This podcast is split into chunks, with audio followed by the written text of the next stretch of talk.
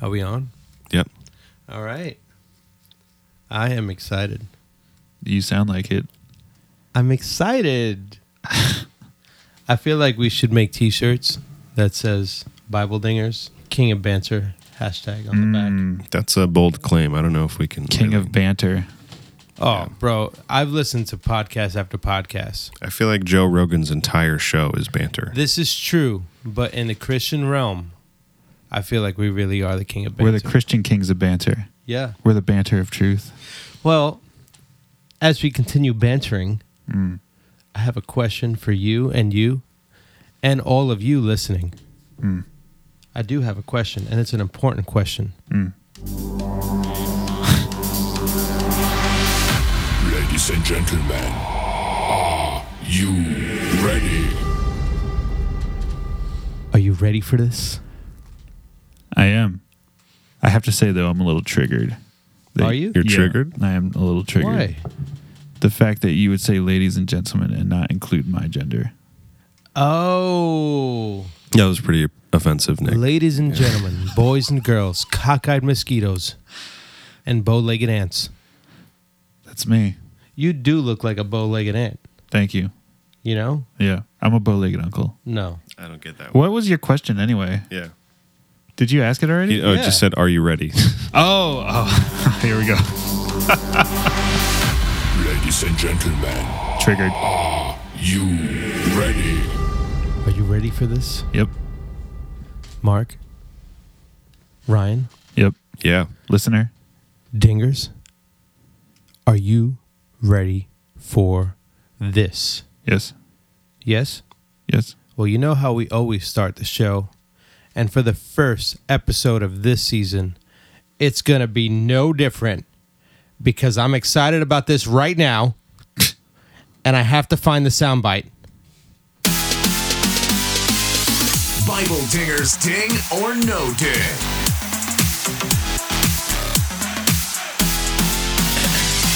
Hey, hey, what's up, everybody? I'm Nick. I'm here with Ryan and Mark. And we are unable to find the soundbite Bible Dingers. All right. and we are Bible Dingers. If this is your first time listening, we start each and every episode with ding or no ding, where I come up with a news headline and they have to decide if it's real or fake. And then we dive into the topic at hand. And this episode is about the book of First Timothy. Mm-hmm. But before we dive in, are you ready for this? Huge spiders expected to rain down in the East Coast coming very soon. Huge spiders expected to rain down on the East Coast coming very soon. Coming to a theater near you. Oh. Maybe uh How you doing? maybe we're onto something there. hmm Mm. Maybe it is true, but like fictionally. Fictionally true. That's Yeah. my favorite kind of truth. Yeah. To ding or not to ding? That is the question. What is the answer? What do you guys think? Ding or no ding? Ding. Ding, Ding? ding.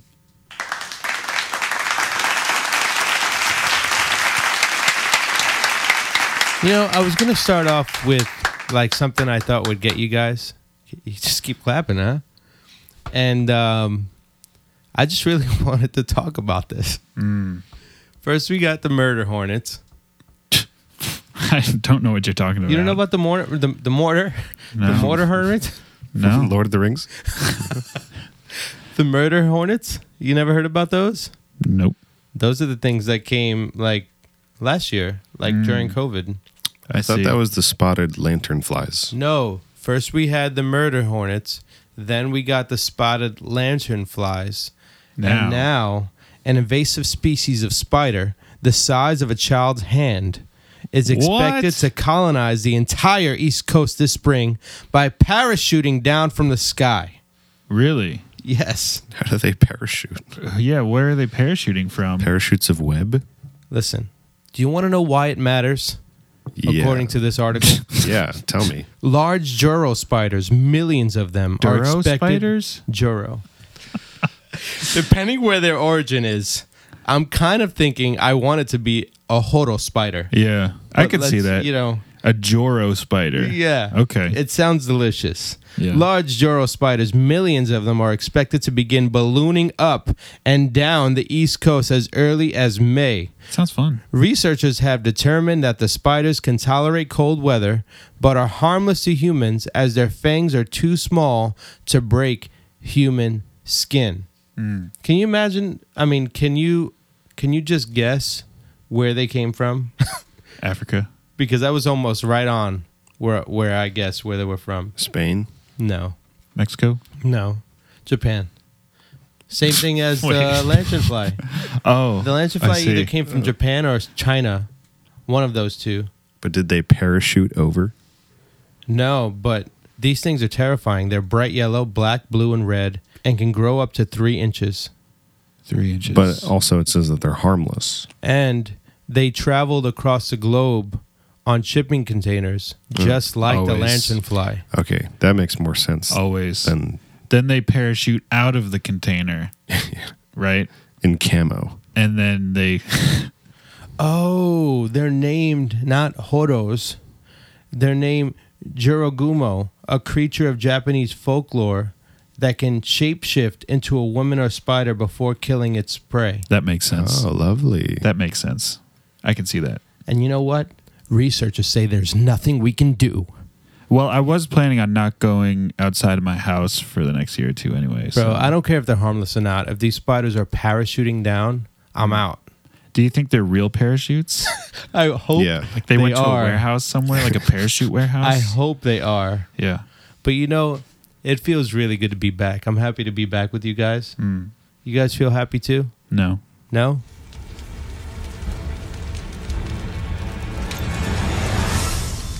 Back. I'm back.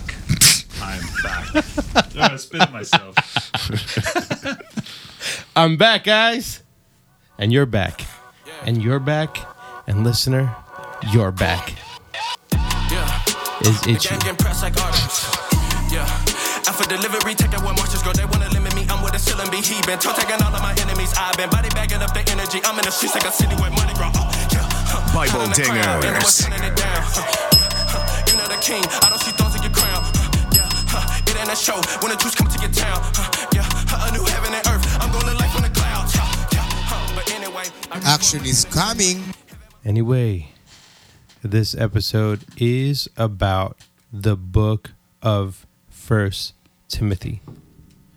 And there are some a few things that I want you guys to know before we get into the title. That's how we always start the episode. But uh, First Timothy is a part of a group of epistles written to Timothy and Titus. So if you forget who it was written to, uh, we'll we're going to discuss the title in a moment. But you could just use your brain and say, "All right, the only person I have to remember is Titus," and they that one starts with a T too. Oh, that's helpful. So- T. Two. What's the other one? T. Oh, T. Okay. Um, the other thing uh, that's interesting about the epistles that Paul wrote is they are some of the last things that Paul ever wrote.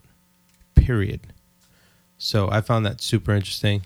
And unlike other letters that we see all throughout Scripture, they're not necessarily written directly to a congregation, although it may have still been read to congregations like we do today. You know, we preach expository sermons through these letters, and we have applicable moments in them for the congregation. But these epistles were directed to individual pastors who led specific churches.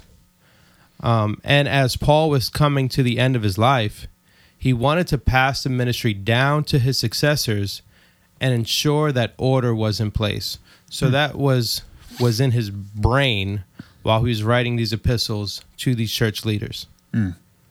Yeah, so that's the pastoral epistles. First, Second Timothy, and Titus is officially the pastoral. I think um, some people will lump Philemon into there as well because it was written. No, actually, it wasn't written around the same time. Why did I? Why did I even say that? Maybe because it was written to one person instead of a church. potentially. Yeah, but yeah, some people do lump in Philemon. Where are the turtles? Where are they? All right, you know the next section is the title, formerly known as and now known as the Turtles. Where are the turtles? Where are they? And the title of this book comes from the recipient of this letter, Thomas. No, I'm only joking. Almost. Timothy. Almost. You're close, yeah. Yeah. Timothy, as we said in the beginning of the episode, if you're following. And Timothy's name means one who honors God. And this was chronologically the first letter written to Timothy, which is where the first in First Timothy comes from. Ah. That You makes like that? sense. Oh, I was thinking that he was just the first Timothy. ever. Ah, You know? ever in history. Yeah. And then Second Timothy was written to the second, Second Timothy, Timothy. ever. But yeah, that makes Yeah, that yeah, definitely makes more yeah. sense. there were multiple Timothys. He is There the first Tiny Tim. Timothy in the Bible. Foist. The f- the voice Timothy in the Bible. Yeah. Yeah, Yeah, so the title is First Timothy, but up here we typically say Foist Timothy. Foist. Yeah. Yeah. Foist Timothy. Who wrote this? All right, so this is going to be a lengthy section, uh, and it's sort of going to cover a debate about all of the pastoral epistles. They're actually the most highly contested Pauline books of the entire Bible. The majority, honestly, of liberal or even atheist scholars would say that Paul didn't actually write these books um, and that they were written somewhere in the second century um, whereas conservative scholars would say that it was written by Paul in the first century. But yeah, so liberal and atheist scholars would say that it was written after his death by somebody who was using Paul's name as a pseudonym. Um, they do claim that this person wasn't some sort of false teacher um, or somebody who was like up to no good, uh, trying to corrupt the Bible or something. They do believe that it was somebody who admired Paul and his theology, and this person wanted to keep the spirit of Paul alive by writing in his name. Are you lying to me? Nope. And so I want to go through those arguments because it is, like I said, it is probably the most debated books in the Bible for, for Pauline authorship. I didn't know that. Yeah.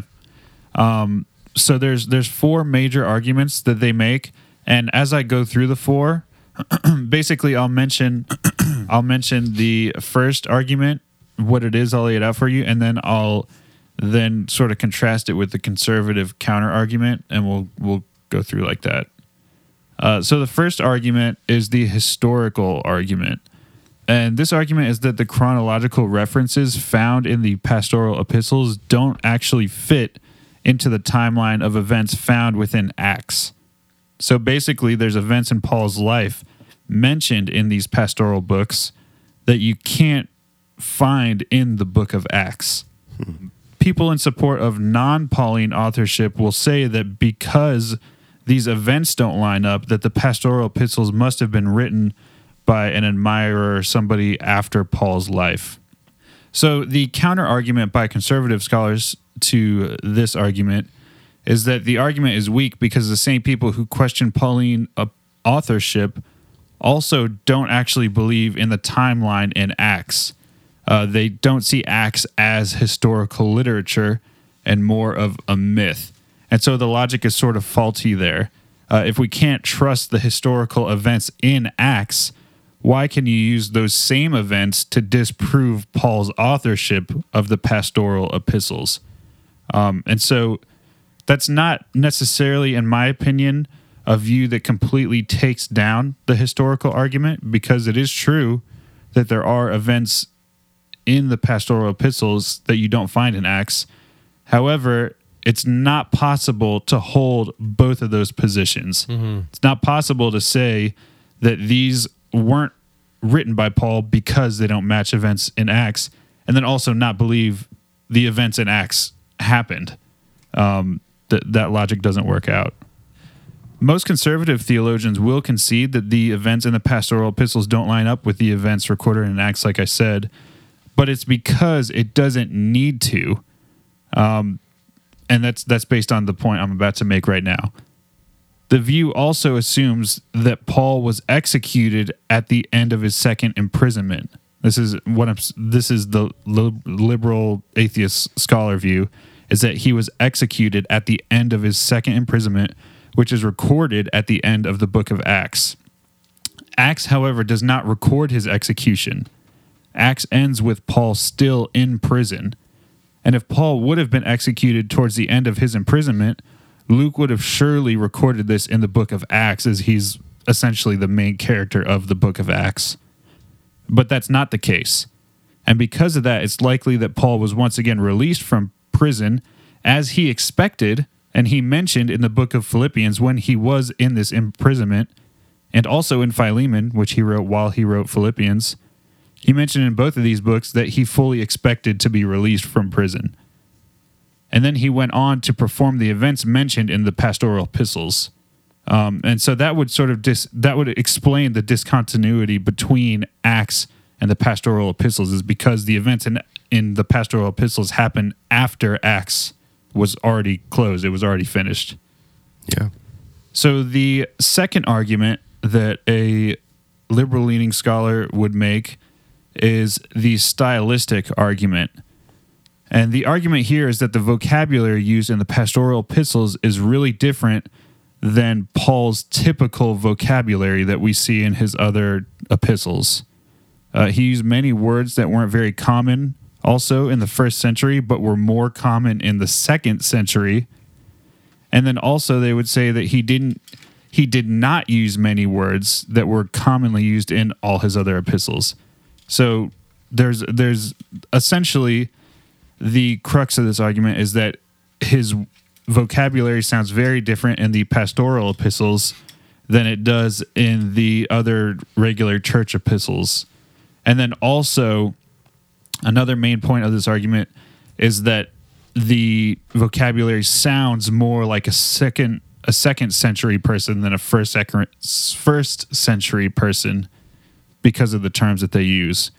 Um, but the counter argument, the first one will go after the commonality of the words used. Um, and basically, a conservative scholar would say that the sample size of ancient literature from the first and second centuries isn't actually large enough to do a word count and determine the commonality of specific words used by the author of authors of these books. And so researchers actually say that it's statistically impossible to make the claim that he uses words that a first century writer wouldn't use. Um, that's that's not a claim that you could possibly make. Also, the pastoral epistles have distinctly different audiences and purposes, which would require a different vocabulary and focus. And you and I do that too. You know, when we're talking to our boss at work, we talk a certain way. You know, we talk Yeah. more formal and businessy. And then when we're talking to our family or our kids, even, you know, we talk really simple and nicely. Yeah. You know what I mean? It's just completely different vocabulary and tones depending on the audience. Yeah, imagine if I was writing a letter to my pastor Right. and then I was writing a letter to the congregants. exactly. It would sound and look totally, totally different. right. You would expect it to. Just like using logic, you can make sense of that argument fairly easily. Yep. And then lastly, uh, when it comes to the stylistic argument, is that Paul had also advanced in age quite a bit between his epistles that were written to churches and the pastoral epistles. And he'd been through many life experiences and things like that. So it's really not earth shattering, in my opinion, to think that somebody's vocabulary would change and evolve within a time span of 10 to 20 years. Yeah. I mean, the things I said 20 years ago. Three years ago when we first started Bible Dingers. Exactly. Completely Totally different. different. than what we would say today. completely different. Mm-hmm. So I really don't think the stylistic arguments hold up either, to be honest. Now, the third claim that a liberal leaning theologian would make um, is the ecclesiastical argument. If you don't know what ecclesiastical means, it means it just it relates to the church. Um, ecclesiology is the study of the church. So ecclesiastical means it, it's about the church. So the ecclesiastical argument is this. Critics argue that the church structure found in the pastoral epistles is too advanced and looks much more like the church structure that we see in the second century. And then on top of that, they say that if you read Paul's other epistles, that he's not really interested in church structure anyway. And so why is he spending all this time talking about church structure in these pastoral epistles when in his other epistles he never even talks about church structure? There's three counter arguments to this. The first one is that the claim that the church leadership was too advanced for the first century is actually untrue. It's just basically not a true claim. In fact, we see in Acts 14:23 and Philippians 1:1 that Paul had set up and addressed elders, overseers, and deacons. So clearly in uh, books that are already agreed upon that Paul wrote in the first century, he within those books sets up church leadership. Um, and so to claim that it that type of leadership doesn't exist in the church in the first century is just it's honestly flat out just not true. Um, also, if we contrast the first century church structure with the second century, in fact, it looks even more favorable for conservative scholars uh, because in the second century, bishops started becoming prominent. And these bishops would oversee a number of churches. And that looks quite different than what we see in all of Paul's epistles. We see Paul using bishop, overseer, and elder interchangeably as a part of a group of individuals who lead a specific local church. And then also, if Paul was unconcerned with church structure, why would he take the time to appoint elders in Acts in the first place? Um, and so I also don't think the ecclesiastical argument really holds up against Pauline apostleship either. And I don't want to come across as just, you know, throwing my bias. I didn't. I don't just agree that Paul wrote these books just because I lean conservative in my theology and my thinking. Yeah. I really spent hours poring over these arguments on both sides, and I'm trying to lay it out with the best arguments and counter arguments that I've come across. Um, and so the last argument against Pauline authorship is the theological argument. And basically, the primary argument here is that the heresy being combated in the pastoral epistles resembles Gnosticism. And Gnosticism is a heresy that really became prominent during the second century. And since Gnosticism is being combated in the pastoral epistles, they must have been written in the second century.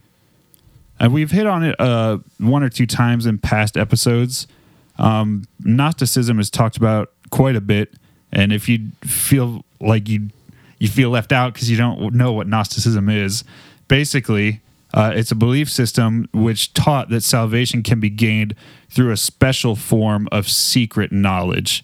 And Gnostics believed in this secret spiritual realm in which they gained access to this knowledge, which would put them above others in sort of this hierarchy. I, I have like a favorite soundbite from last season talking about Gnosticism. And Nick was like, shh, secret knowledge. Don't tell anybody. I don't remember that. Yeah. Me neither, but Yeah. we need to bring that back because it sounds like a great soundbite. yeah. It does. We got to make it a soundbite. Ah. Ah. we got to make you saying that and then pushing that button into like this meta sound bite. video bite? Yeah. Oh, a video bite? yeah. That would be. Well, oh, play the video. Oh, like a GIF or a GIF. What is it? Well, do you say Jod, or do you say We're not God? having this argument right now. Do you I say say- GIF. Do you say Jod or God? I say Jod. Okay, so it's GIF. then.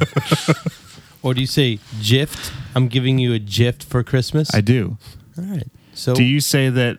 Oh, that was very generous of you for giving me that gift. but no, no, they they're words that are spelled similarly Mm. than GIF, like like a gift. I see. You don't say gift. Or, or yeah, nobody says gist either. They say gist, the gist of the argument. No. Yeah. No. You, get- you do you get the gist of what I'm saying? Do you do you get what I'm saying? Okay. Jod loves you. Do you jet what I'm saying? All right. so that was uh, the arg- the theological argument against Pauline authorship that it seems to be combating Gnosticism, which really grew to prominence in the second century. So see all the. Um, are you about to oof me? So you see, you see all the uh, commonalities here. They're trying to line up arguments that would push authorship to the second century. Now, the counter argument to this is that while everyone does agree that Gnosticism really grew to prominence in the second century, that's undeniable, it was still in its early stages within the first century. Uh, Paul was combating the early stages of Gnosticism. How you doing? And that's actually evidenced in these epistles. We know it primarily because the form in which we see Gnosticism in these pastoral epistles is not actually fully matured into the second century core beliefs that Gnosticism was and had become. Uh, it was still within the Christian church at the time of writing.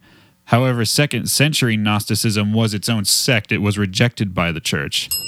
And then also, it still had influences in the pastoral epistles from the Judaizer community at the time of writing. And this was not the case in second century full blown Gnosticism. It was its own thing. It was off. It was not within the church or um, affected by Judaizers or anything like that. So that's it, man. Those are the arguments for and against Pauline authorship. After spending some time looking into it, I still believe that Paul wrote it. I think the arguments against Pauline authorship are a little weak.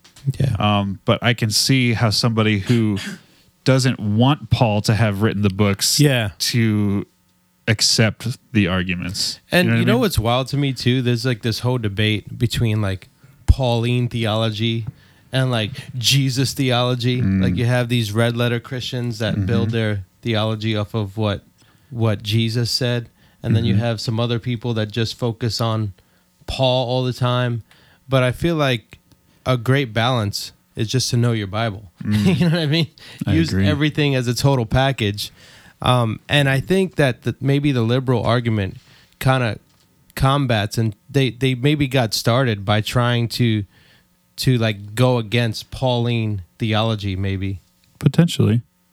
you know, it seems like a lot of people have things against Paul because of certain things he says, Yeah. including what we're going to talk about today. Yeah, there's a lot of controversial stuff in First Timothy. So I think because of those controversial things, people want to pick apart even starting with the author. Yeah. you know? So but even it's though- interesting stuff.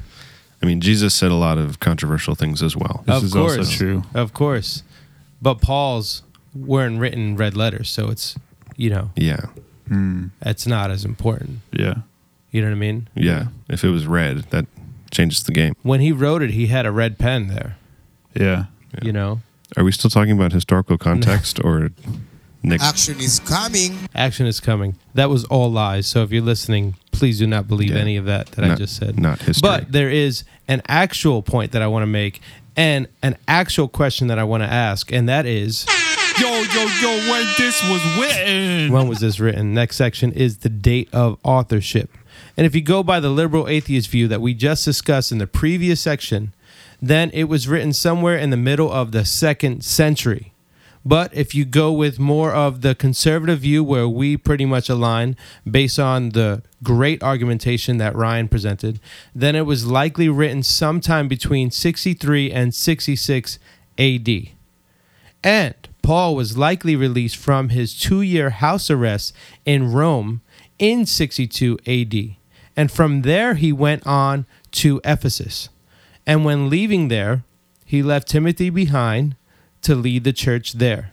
And we read that in 1 Timothy chapter 1 verse 3, and then he continued on to Macedonia. All right. And it also appears that Timothy wrote to Paul asking if he could leave Ephesus, and Paul instructed him to stay there until he could come back and meet up with him again. and we see that we don't pull it out of our pockets. We read it in First Timothy chapter 3 verse 13 and chapter 4 as well. Hmm. Which First Timothy could be in your pocket these days with all these hmm. technologies. That's what I'm saying. you know? we pull it out of our pocket. But Uh-huh. we don't pull the information out of our pocket. We pull our Bible out of our pocket. which contains the information. yes. You know? Yes, it's not the actual physical information that we're pulling out. Right. That's not possible. Next section is the historical context. Don't we have a soundbite for this? yeah. I am delivered. I don't think that was it. Yeah, it was. No, Was we, it really? we don't have a soundbite. No, that was it. It definitely wasn't. I feel like last season we had something for historical context, hmm. but we will just use this for now. Historical context.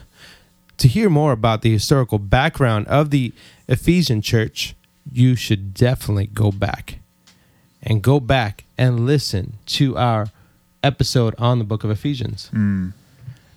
And we do quite a lot of work on how the church got started there and also go into detail about the city itself. And this episode is already long enough because of how much we have to cover, especially your section. Your section was really long um, with the authorship debate. So we won't talk about that stuff here, but make sure you go back and listen to our episode on the book of Ephesians. Yeah, the background of the Ephesian church is actually really interesting. We see the Ephesian church pop up like from the beginning all the way to the end mm-hmm. of the New Testament. We see like we can watch the church evolve throughout the years because of the all the books that were written to the Ephesian church. Mm-hmm. My chair is so You squeaky. got a lot of cutting to do. In You got this fart, bro? man. no, just my chair was so noisy. Mm. See, All right, next up is the purpose or the purpose of this book. And we kind of hit on it in the beginning of the episode, and we're going to keep hitting on it scattered throughout this episode. But just to kind of dumb it down, there were three main purposes that were intended when Paul wrote to Timothy. And that was one, to encourage him to stay in Ephesus and deal with the problems there. Two, to instruct Timothy on how to pastor a church. And lastly, to combat false teaching and instruct Timothy on how to respond and teach. Next up is everyone's favorite section of the show.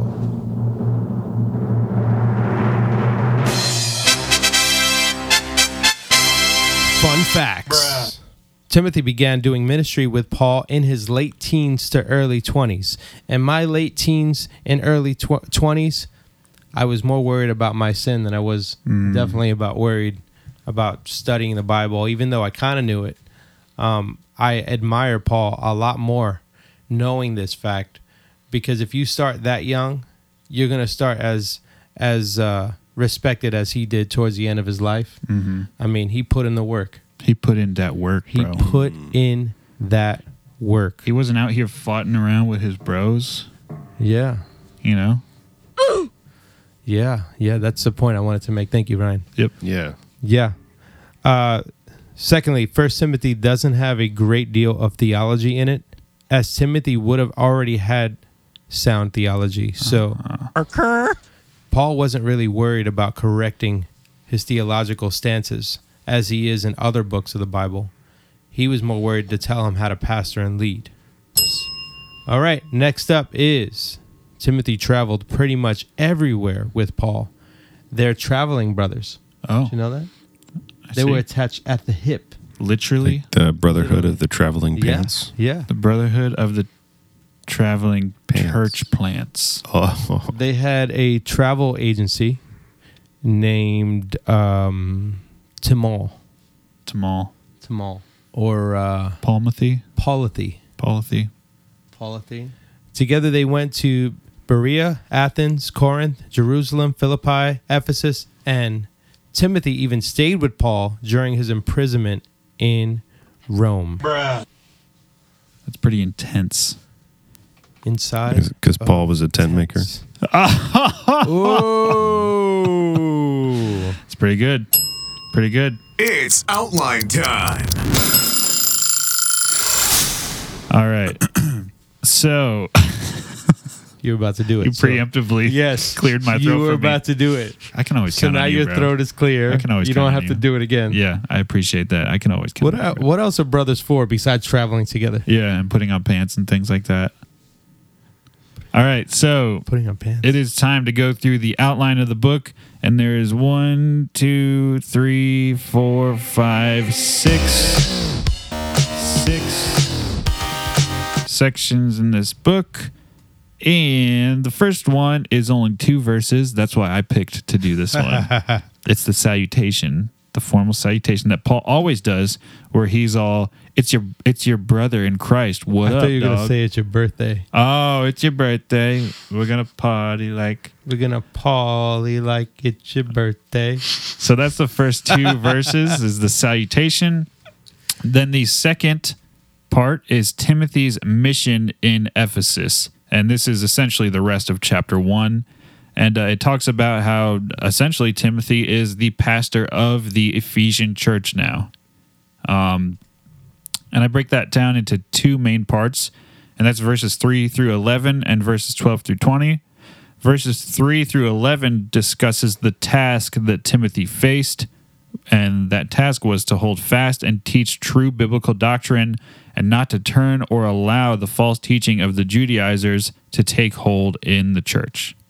All right, and then verses 12 through 20 are Paul's exhortations to Timothy to be faithful and that that also breaks down his exhortation breaks down into a positive encouragement and a negative warning uh, his positive encouragement is that we were sinners but christ in his grace saved us from our horrible sins and paul here claims that he was the chief of sinners that's that famous verse Mm-hmm. We're talking about he's the sinner chief Yeah, there's like 500 Instagram accounts named Chief of Sinners. is there oh yeah, absolutely. that's too many chiefs I know.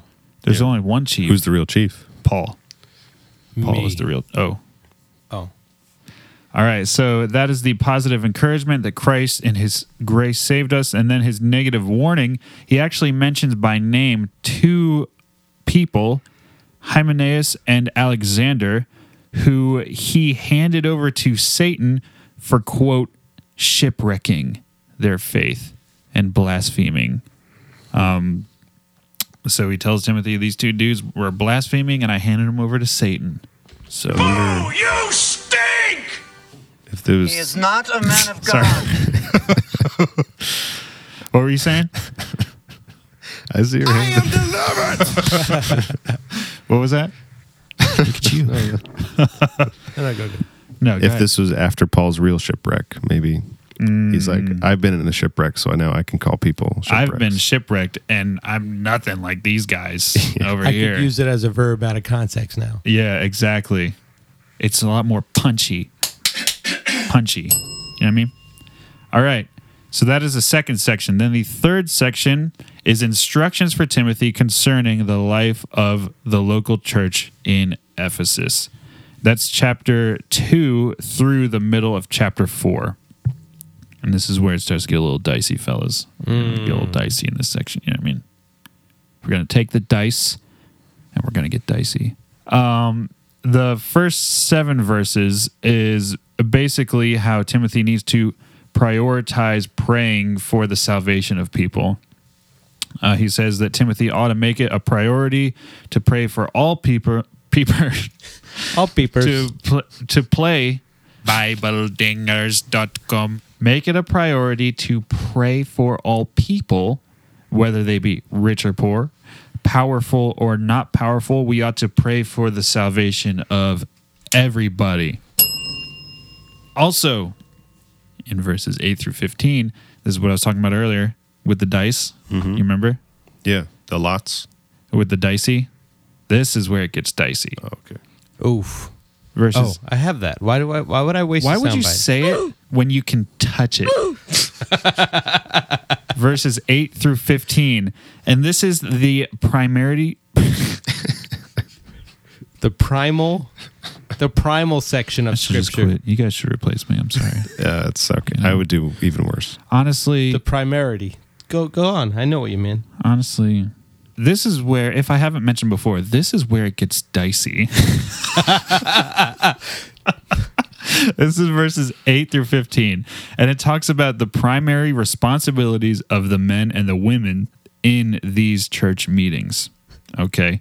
He's saying men do this, women do this in church meetings. Okay. So there's actually a lot of confusing passages in this portion. Uh, it begins talking about how men should be lifting up holy hands and praying without anger or quarreling. And then also it mentions women being modest, modest. It then goes into questions that many people have questions about. So that first part about lifting hands, uh, not being quarrelsome, being Yeah. modest, no problem. No problem. We got that. Yeah. Okay. But then Paul takes a turn and he's like, let me stir the pot a little bit. Let me get dicey. Let me get a little dicey. Let me get those dice. So, first, there is the passage that says, A woman shall learn in quiet submissiveness in church. Then this portion goes into how Paul does not permit a woman to teach or exercise authority over men. And then it talks about how women are to remain quiet in church because Adam was formed first and Eve was deceived into transgression. And lastly, it talks about how women are, quote, saved through childbirth. So, what do we do with all those passages? Well, personally, I am not going to do any, anything with those passages. I am going to save this for special episodes in the future, as these topics would take over an hour Yeah, for sure. for us to unpack the role of men and women, not only in church, but in life, the complementarian view, the egalitarian p- view, the patriarchal view, the matriarchal view. There's many views that go into these verses that have their own opinions on it. And for us to sit here and unpack arguments and counter arguments for each and every one, that would take an entire other two Yeah. hours Yeah. to this episode. So because of that, we are offering one time only for 200 payments of 1999 future episodes where we are going to discuss complementarianism and egalitarianism with experts in these fields. Only 200 payments? Yeah, That's amazing deal. I don't know. Yeah. exactly. Wow. So Buy stay it now, tuned. And if you call in now and you make your first 100 payments right now, we will include a free prayer cloth. Uh huh. And we'll throw in a holy kiss too. You know what I mean? Oof. All right, I'll kiss so- the prayer So, cloth. Is a prayer cloth like a cheesecloth? Sort of. No. You squeeze the prayers out of it, and and you you know what I mean? Yeah, yeah, I agree. Okay. I do want to say something about this section very briefly. I don't, I mean, maybe I could say this without knowing fully the other side, but I feel like from what I'm seeing, no one takes this as like women shut up and never say anything mm. ever in the church setting. You have no roles at all, and you just have to sit there and take everything the man says. Yeah. I don't know if like the Christian community would ever say this is what it means. So if you're reading through this for the first time, I want you to just take a deep breath and know that no matter what side you're on, I think the debate is more so if women can be pastors and if women can lead a church, more so than the debate is that women need to just sit there and not say anything at all. I think there's a passage in First Corinthians, right? Is it First Corinthians or Second Corinthians? First Corinthians. that talk about this. And what it comes down to is that there was a, a major cultural difference in the way the church was uh, presented to the congregants. Women sat on one side, men sat on the other. And if if they wanted to talk while the preacher was preaching, they would literally have to scream on the other side of the room. And most of the time, the women had the kids. So a lot of these passages are more so like, hey, in the middle of church, let's not scream in the middle of the service with the kids and try to talk to your husband like, hey, I need help over here. I have kids over here. I need help. Can you pass me a diaper? Let's not do that. Let's respect the church setting. And a part of understanding these texts are understanding what the cultural differences were back then of women's role. That they they really did have the kid like 90% of the time. Mm-hmm. And when they needed help because they were on the other side of the church they were usually screaming at their husband. So i just want you to be rest assured that no matter what side you're on if you're a woman listening to this i don't think any of the side that we present are going to actually believe that you just need to sit there and not say anything at all mm-hmm. Um, anyway i just wanted to get that off my chest Yeah. That I, is true. I grew up in a church that I feel like followed these pretty closely. Yeah. It was a very conservative church. Um, and yeah, the women, they didn't preach and they didn't pray like at gatherings, but they definitely had a voice in the way things were ran in the church, and uh, they had a big part in Sunday school and you know discipling people, and certainly that affects Yeah. people's lives a lot. And to say that Paul would mean women literally need to shut up would contradict other writings that show that women actually did have some type of authority in the church. I mean, I don't think we can say they were pastors, but we can also use them as an argument to say, no, women matter and they're important to the church, but they were just structured differently in the way of who should a pastor be and so on and so forth. But that's not to say that women are useless. They're very important all throughout scripture. So I do want to take some time to say that if you're a woman listening, don't be discouraged. You're very important to scripture and to the church. It just scripturally we just have different roles. And and honestly, I don't think that's really hard to swallow in in any of situ any other situation in life. Like this is my role, this is what I do, this is what I'm supposed to do. That's like just the structure of everything, really. Mm-hmm. Everything we do. Um but Yeah, anyway. but maybe you're just mansplaining right now. Yeah, he's definitely mansplaining right now. Yeah. He's getting a little dicey right now, for sure. You're dicey, Nick. Yeah, Yeah. dicey Nicks. Um, yeah, yeah. And to that point, you were you were talking about how important certain women were. Uh, there was a lot of churches that met in women's houses that are written about in the New Yeah, Testament. yeah. Lydia's house, Priscilla's house. Quilla, Yeah, Priscilla. just Priscilla. Well, yeah, it was Priscilla and Aquila. Okay. Yeah. Priscilla was the breadwinner, though. Mm.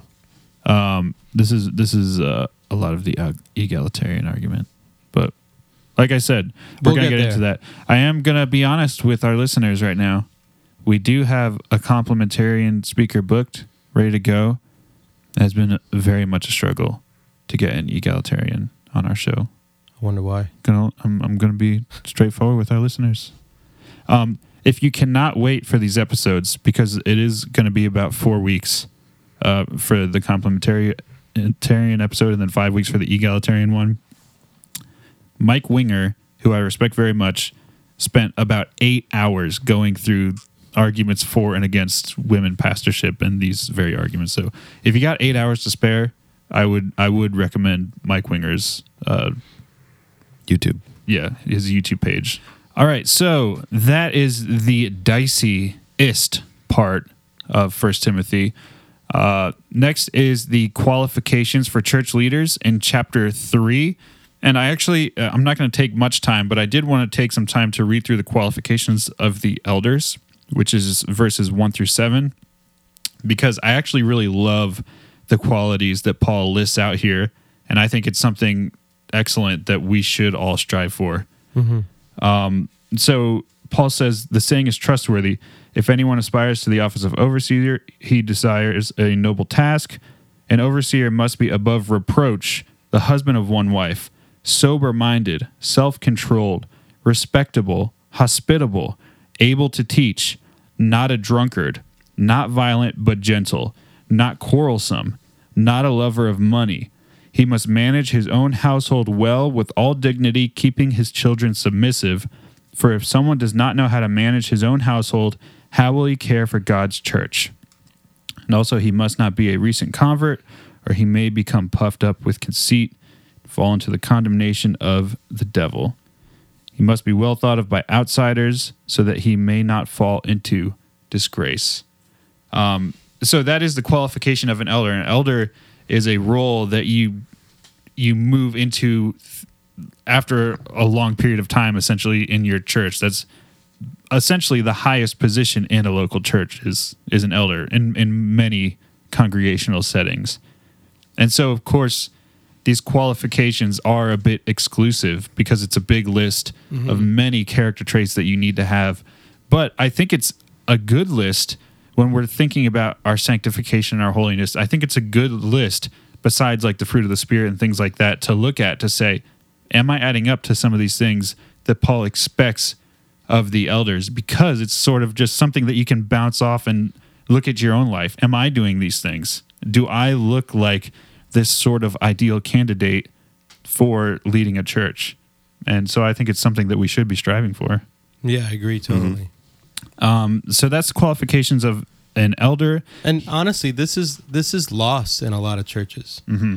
Like they just say, "Oh, you wanna you wanna volunteer? Oh, we don't have many volunteers. Okay, I'll pick you, and you can be an elder. Yep. All right, yay, we have a team now. And and scripturally, that's not how we're supposed to do it. And and I think he even hits on this uh, a little bit in the book. Don't add leadership to your church right away. Take your time and make sure they're lining up biblically, so that you don't have any major problems in your church. Mm-hmm. You know, but I think this is missing in a lot of churches. Yep. Yeah, I agree. I would say I would agree and say that many churches, the elder board is simply a group of people who've been there the longest. Yes, And so they sort of just have the most say rather than the most qualified people to be and a lot of the elder board also are the people with the most money. That, that is a sad fact and You it, it is true in some cases. Yeah. It's it's unfortunate, and I'm not calling any particular church out here. I'm just saying this is the sad reality. Mm-hmm. And if we go back to the Bible and say, are we matching up? Then we our church would be in a lot better stage than a lot of the churches that we see today. yep. Um, I have one opinion. I know it doesn't say there were there weren't worship leaders back then, probably, but I, I feel like it, this does apply also to them. Mm-hmm. And I- I feel like you know churches do get kind of desperate for anyone to step up, and sometimes even the worship leaders are just like these people who Who are good at music? they're good at And music, but maybe not strong in their faith, and Yeah. Yeah, they're leading people, you know, every Sunday in mm-hmm. worship, but yeah, Yeah, and maybe there wasn't necessarily a worship leader like we think of today, but there was definitely singing in the early church. That was part of church gatherings. For sure. It says not to Yeah, sure. forsake the singing. Uh, so and I think part of it is also how we section off the music, and we call that like we call them the worship team, or we we we call music worship, and and which it is. But I think if we have a proper understanding of worship, understanding that the sermon and the music and everything that we do as a church is worship as a whole, we'll also then come down to the worship leader and say, just like it's the pastor's responsibility to teach truth, and just like it's the elder's responsibility to teach truth, it's also your responsibility to teach truth if you're going to be up there leading us in music. Because really, worship is worship, and we should be able to do it according to what the Bible says is right. Hmm. You know, and another thing I want to add too with the elders, I mean, so many elders feel like it's the pastor that's over them, mm-hmm. you know, but biblically speaking, it's really the elders and then the pastor. Well, typically, agree I think with that? no. Well, Paul usually interchanges those words a lot: elder, overseer, pastor, bishop. He sort of interchanges them, and Uh-huh. many times it is it's a group of people that are in. And I don't, I don't really want to get into ecclesiology that much because there is debate on how churches should be structured. But in my uh, in my opinion, and I am stupid, um, but in my opinion, uh, I think that at least in in the Pauline letters to Timothy and Titus, it does seem like an elder board led congregation is what the Bible Is how it's for- led. yeah, for and, and the pastor's in there, of course, As part of the pastor matters. But what I'm trying to say is, just because a pastor says something, doesn't necessarily make it like cemented into what the church Should has be to the do. board, yeah, it should be the board. It should be the elders and the pastor discussing things and voting according to what the needs are of the church and what's according to scripture. Yep. If if you're in a church and the pastor's just calling all the shots, it's probably one of the first signs of being in an unhealthy church. Mm-hmm. I grew up in a brethren church which had no pastor; it was hmm. just elders. interesting. That's interesting. Yeah, very interesting.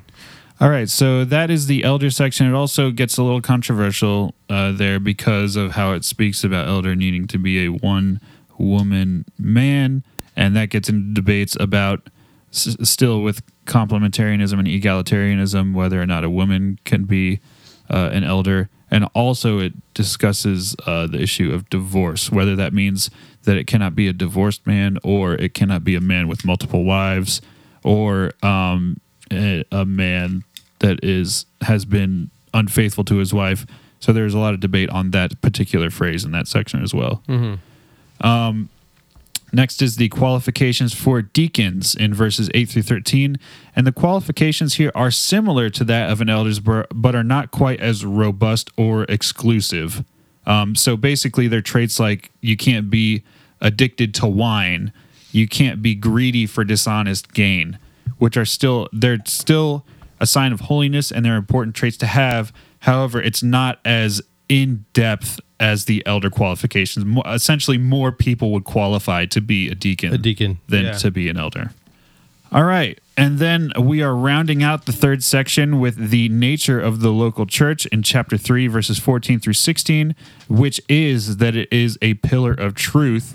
And this letter is to tell us how the church is to behave. That's why Paul was writing to Timothy, is what he's saying in these verses. And then also it speaks about um, the problem of apostasy in the church that is to happen in the latter days, according to Paul here in chapter 4, verses 1 through 5. Uh, he talks about how some will depart from the faith by adding laws that don't belong, such as forbidding marriage or certain types of foods. Shout out to monks and nuns. I'm sure they're listening. Yeah.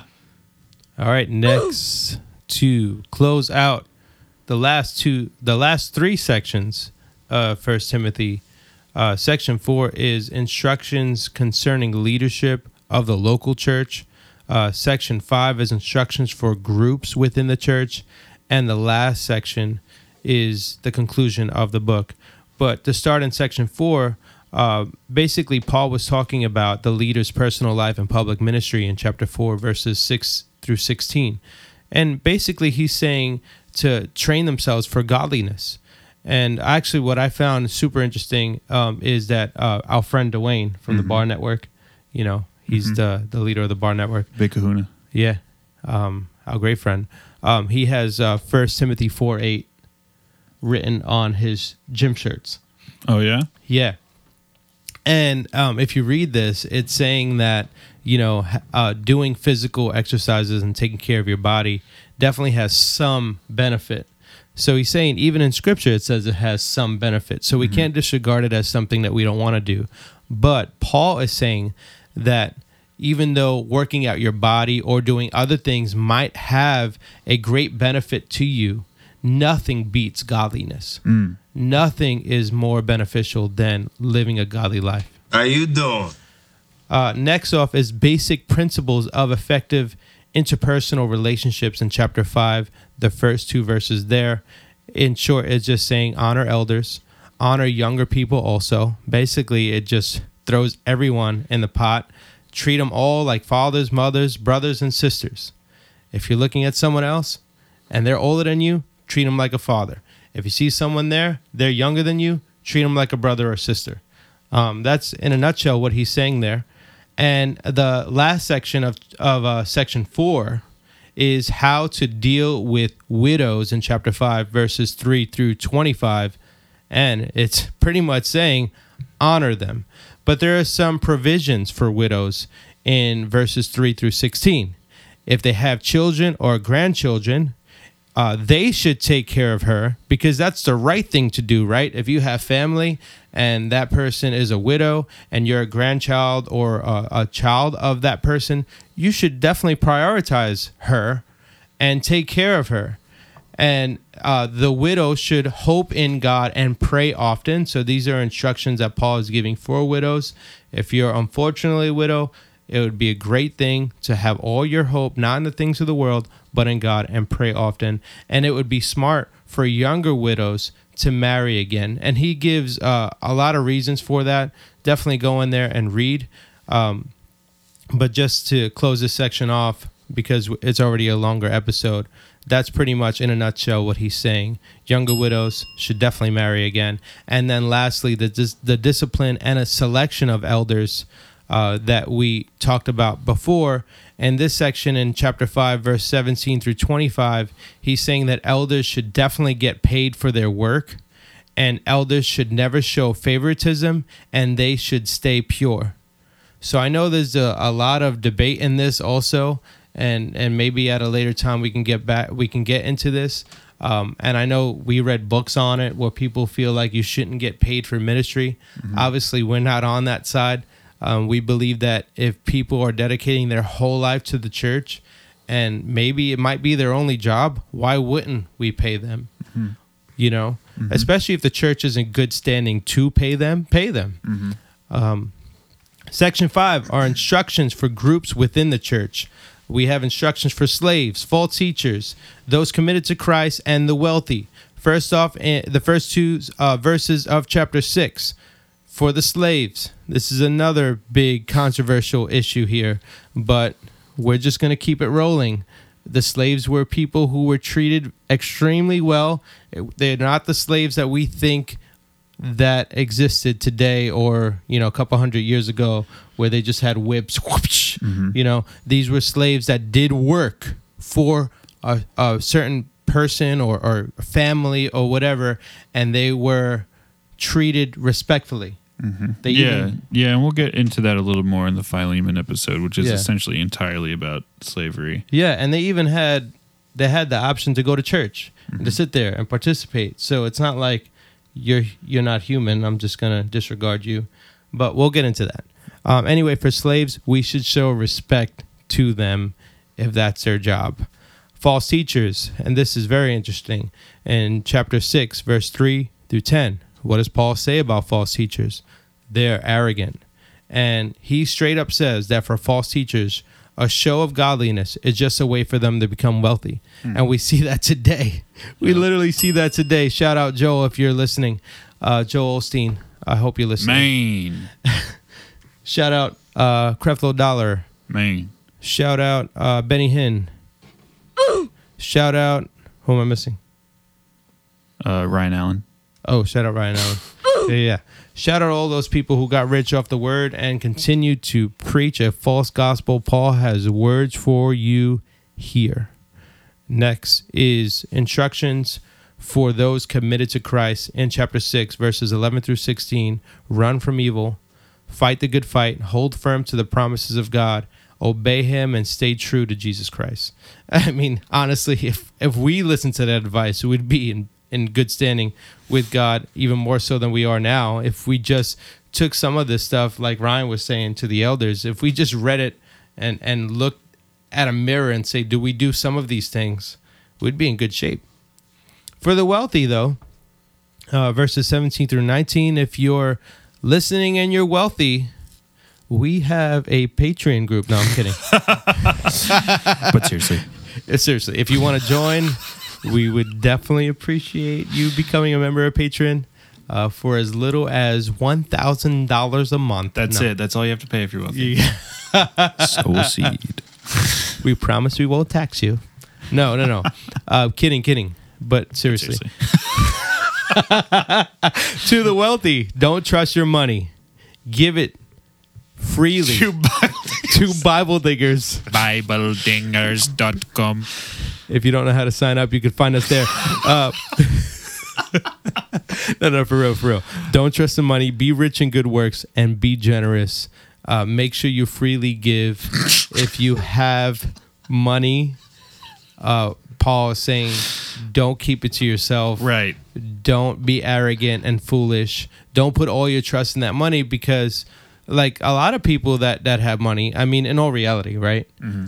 Like if they can afford whatever they want, period. If they need a house, they buy a house. If they Boom. need a car, they buy a car. Boom.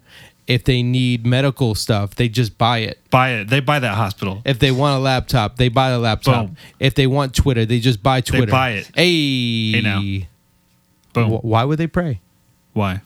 You know what I mean? You get what I'm saying? Mm-hmm. So if you actually put all your trust in that money that buys you what you think buys your happiness, you're ha- not happy at all. That's why we see a lot of these celebrities who are rich. Um, unfortunately, commit suicide because true happiness only comes from God. And if we put our trust in God, someone, someone say amen out there. Am delivered. if we put our trust in God and not in the money that we have, true hope and and true happiness and ultimate joy is only found in Christ Jesus. What is that?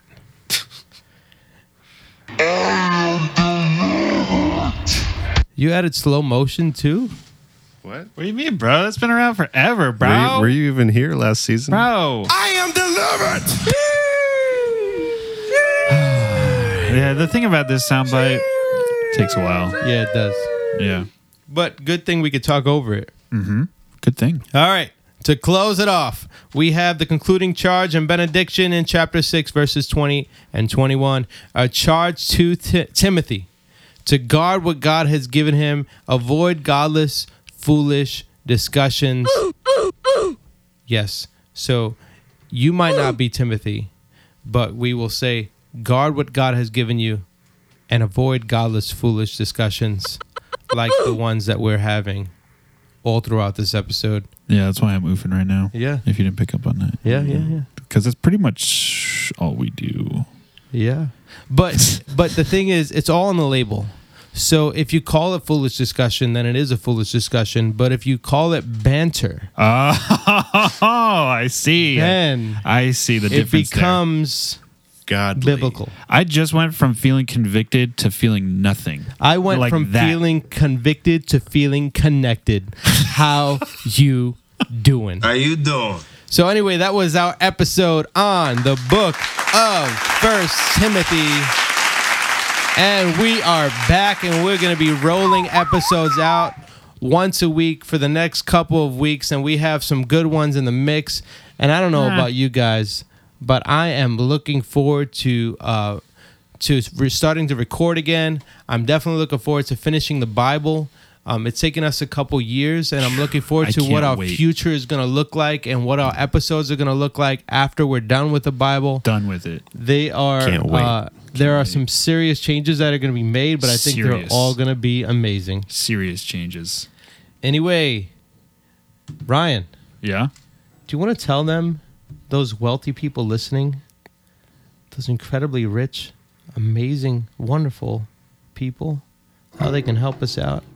Yes. Uh, you can go to BibleDingers.com and on said website, we have links to everything that your heart could desire. We have links to blog posties. We have links to videos that we have curated upon our YouTube. We have links to this episode that you are currently listening to.